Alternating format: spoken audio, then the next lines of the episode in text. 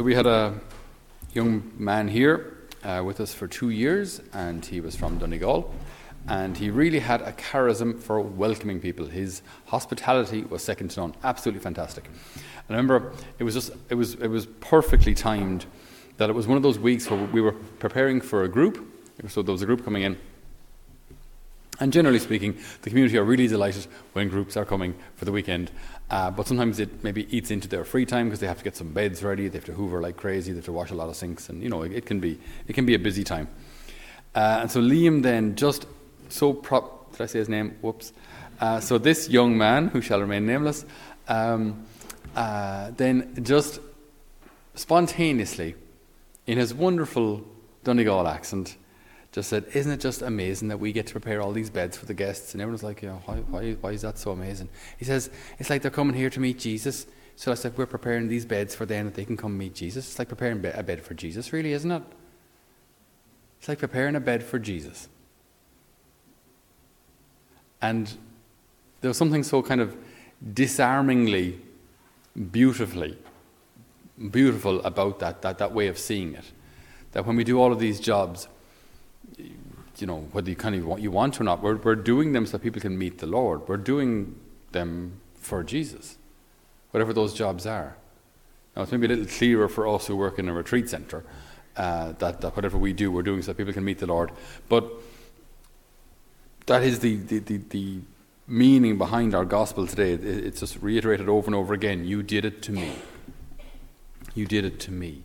So whatever you, you did that was good, you did it to me. Whatever you neglected to do, you neglected to do it to me. This is, this is our gospel today. And I was thinking today, isn't, isn't it wonderful? Like it's, that it's so easy to see Jesus in like little babies, right? To see God in these like tiny, tiny little hands that even have kind of microscopic little fingernails on them, and it's all a, whole human being squashed into something about J big, and it all works, and all the bits and pieces are there, and and there's just something kind of so innocent and so beautiful about a little child, whatever race, color, creed they are, just the, the beauty, the actual actual beauty. It's like there's a, it's like a little spark of heaven or something. There's something really in the innocence of a child. You know, like there's something really beautiful there. So it's it's not hard to love a child, especially when it's not yours. Joking. Uh, because uh, if, if, you're a guest or if you're an uncle or an aunt, you get to do all the fun stuff, but the parents have to take the responsibility afterwards. You know, so when you come and visit, you can wind them up, fill them full of chocolate, and then go home. Um, but but it's not hard to love a child. Like even even if they don't love you back, even if they can't express it, even if they don't, like, even if I, even if they just give you a smile, it makes your day. Do you know what I mean? You just you go goo goo, and they go ah, and you oh it smiled at me. Do you know? And you actually feel like oh, it just smiled. I smile at people all day, it doesn't matter to them. You know, but, but a baby smiles, a baby smiles, it just makes their day. You know? So it's something, again, It's something really, it makes it easy to love a child. Okay, easy to, to love a baby. It can also be easy to love maybe those at the other end of the spectrum. Do you know, like really, how would you say, uh, grannies or granddads who are just so full of love and compassion and affection. Just like they're just love, just wonderfully gentle people who have often been through hard lives, you know. But it's so easy to love them because they're just so uh, unoff- no more than unoffensive. They're kind of they're positive. They they seem to take an interest in you. You know, so, so it's easy to love them. So again, if we're seeing, if we're trying to apply our gospel today, you did it to me. I can love a child. That's easy enough. I can love, you know, uh, a gentle older person who who has been good to me. Again, not hard. It's that area in between. That's where we start to have our problems. It's that area in between that, that, that that's challenging.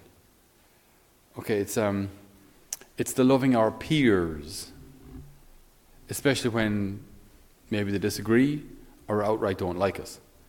It's loving our enemy. It's the loving of the person who has offended us, spoke badly about us, hurt us, uh, hasn't. I, I know a, a, guy lives not too far from me at home where he, he makes trailers, um, tractor trailers for farmers. And generally, the deal is 50%, you pay 50% beforehand and 50% on delivery. So 50% to buy the materials, you know, because a lot of a lot of steel in a trailer. So 50% payment. He said, yeah. He said, very often the, the other 50% never comes. Just, so, you know, I've kind of chased it up. You know, you do send your messages and you call, hey, sorry, lads, you still owe me the, whatever it is, 6,000, 7,000. Uh, oh, yeah, yeah, yeah, I'll get that for you, I'll get that for you. And then it just never comes. And there comes a point where you could just, you know, be, be consumed with anger and hatred and, you know, want to go and slash the tires and I don't know what uh, to get revenge. But eventually there comes a point where you just have to let go. You just, what, what, what, are, you, what, what you going to do, right? Give yourself a hernia with the, with the stress of it all. I mean, what, what's the point? There comes a point where you just have to let it go and forgive. You did it to me. Whatever we, good we do, we're doing it for the Lord. And there's a wonderful purification of our intention in this too. Because it means I'm not doing things to be seen, to be known, to be loved, to be thanked. But I'm doing it because it's the right thing to do. I'm doing it for the Lord. And it's enough that He sees me. It's just enough that He sees me. And so much of what we do is unseen, especially if you're a, a parent at home. I'd say, what, 90, 98% of what you do for your children is unseen. No one sees it. No one knows. Maybe your husband, maybe one of the older children. The child itself won't even remember. So there's a real purification in, in your intention if all that we're doing is for God. You did it to me. And then there's the, as I said, the other extreme where what we've neglected to do, what we've neglected to do, we, we've failed to do that to the Lord. Now, what's difficult is it's, it's easy to love someone when you can see the Lord in them. It's easy to love a child that you can see where you can see the Lord in them. It's easy to love an older person when you can see the Lord in them. It's easy to love a person who's quite saintly when you can see the Lord in them. It's difficult to love the person who is more like, um, well, it's not the Lord you see in them, really. It's the other fella. you know, that's, that's hard. That's what's hard. Because then, like, what do you mean you did it to me? This fellow's like semi possessed. Uh, neglecting to do anything to him really makes no difference to the Lord at all, like, because the Lord ain't there. You know, and you can kind of, we can justify it like those who've been hard on us, those who've been, who've hurt us, you know, the Lord isn't in them, so they don't need or deserve my love or affection or prayer or anything. That's, that's, that's the challenge. That's then where our, our virtue can grow and forgive even though we haven't been asked for forgiveness, love even though we've been shown anything except love. To respect even though we haven't been shown respect to pray for the person even though we've been cursed by them. But then we're learning how to love as God loves. We're learning how to love with a merciful heart. We're learning how to love without expecting anything in, re- in return. So even those negative situations teach us how to love. Even those very painful situations can, can, if, if used correctly, make our hearts more like His. And so that nothing is wasted, nothing is pointless, and all, God turns in all things to the good for those who love Him. So, the Lord asks us today to see Him in everyone, to see Him in the saints, to see Him in the innocence of a child, in the beauty of a loving heart of a retired person but he also asks us to see him in our enemy, in those who've hurt us, in those who are estranged from us. Mother Teresa tells this beautiful story of how she would take care of the poor on the streets of Calcutta. And she said, One evening we went out and picked up four people off the street. One of them was in a most terrible condition. Now, if she says that, that's bad. One of them was in a most terrible condition. And I told the sisters, You take care of the other three, I'll take care of this one who looks worse.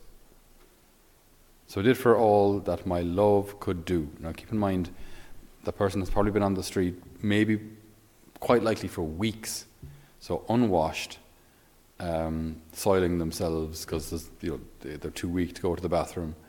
Uh, so uncut fingernails, just dirt everywhere. Malnourished, weak as a straw. Uh, maybe it's like bloating in the belly from, from malnutrition. Uh, dehydrated, incoherent. Uh, just a read like when pe- if she says they were bad, they were in a very very bad state altogether because people were abandoned on the streets there. So I did for her all that my love could do. I put her in bed, and there was such a beautiful smile on her face.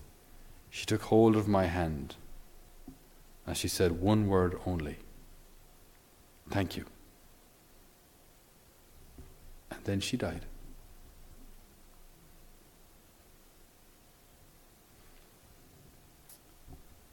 We have a limited amount of time here on earth to, to get things right to show virtue, to grow in virtue, to love others, to love our enemy. Because the day will come when they will be gone, the day will come when we will be gone, and those opportunities to forgive them and love them will no longer be. So the Lord asks us with a, certain amount of urgency. I tell you solemnly, insofar as you neglected to do this to one of these, the least of these, you neglected to do it to me. And again, as, as, as hopefully you've heard me say a lot because something I, I, really want to, to drive home and, and really live from myself. The Lord never asks us to do these heroic things on our own, on our own steam, from our own store of ability or, or power or grace. Any of these situations where it is hard to love, the Lord wants us to do that through Him, with Him, and in Him. So then, again, everything teaches us to love like Him, and everything draws us back to Him. So if there's anybody in your life today that you know the Lord is calling you to love, the Lord is calling you to, to forgive, the Lord is calling you to reconcile with in some way, let us not hesitate. Let us not hesitate. Let us pray for the, the how, the where, and the when and then let's act. Because insofar as we have done this to the least of these, we've done it to Jesus himself. Amen.